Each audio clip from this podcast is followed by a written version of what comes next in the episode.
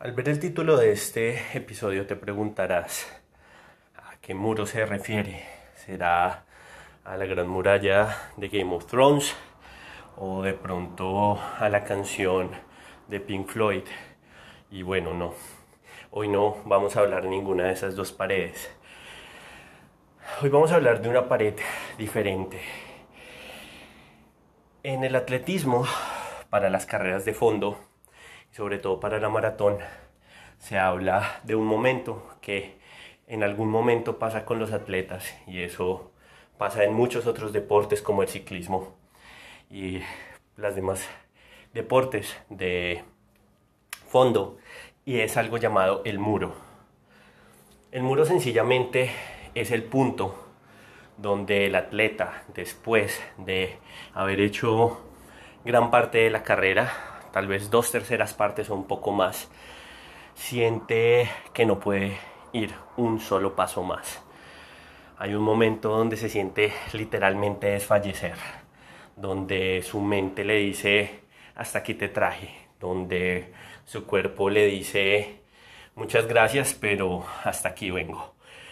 Y sin embargo, gran parte del entrenamiento de estos atletas está ahí, está en aprender a conocer su muro, en saber cuándo su muro lo superan, pero más allá de eso, en llegar a superar el muro.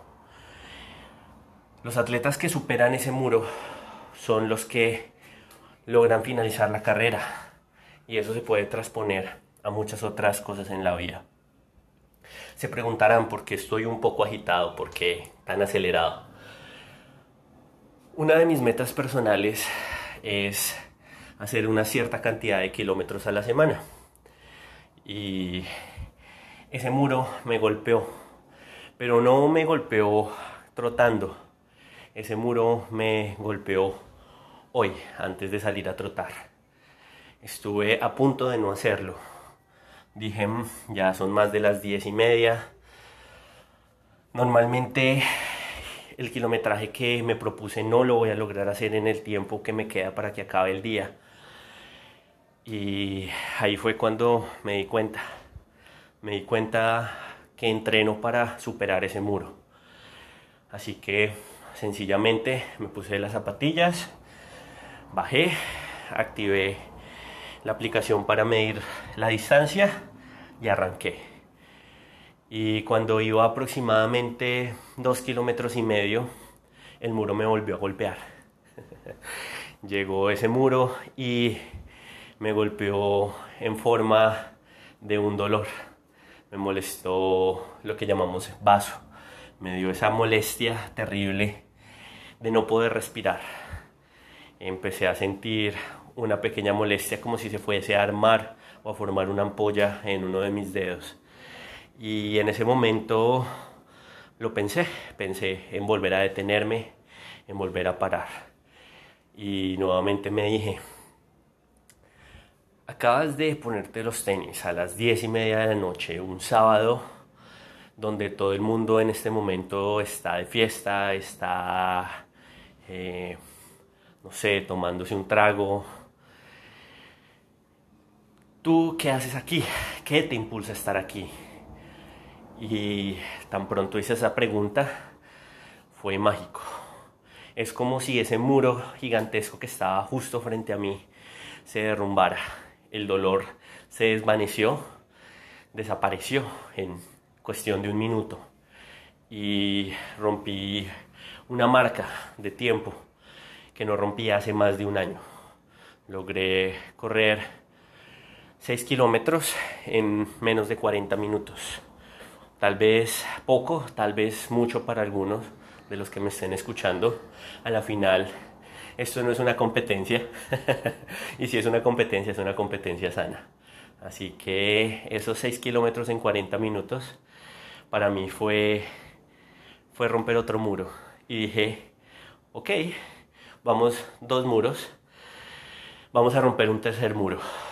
Subo, termino de correr y digo, hmm, hace un par de días empecé un podcast y precisamente lo empecé con ¿A qué esperas?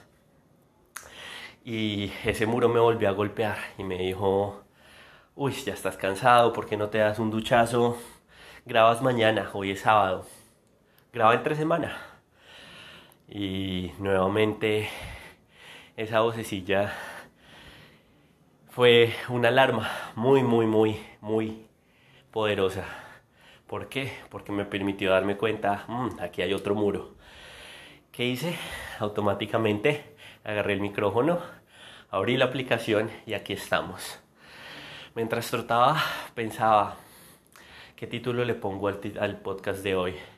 Y sencillamente el haberme puesto los tenis y el haber superado los dos kilómetros y medio me dieron ese título. Y recordar el título sencillamente me llevó a grabarlo. Así que les pregunto, ¿cuáles son esos muros que están en su día a día, en su vida, que no permite que logren todo aquello que se proponen? ¿Esos muros son internos o son externos?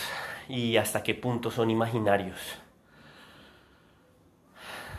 Les, les, pongo esas preguntas para que las reflexionen. Y les doy un pequeño abrebocas. Estos dos capítulos todavía no han tenido nada que ver con el título del podcast, o tal vez han tenido mucho que ver con el podcast.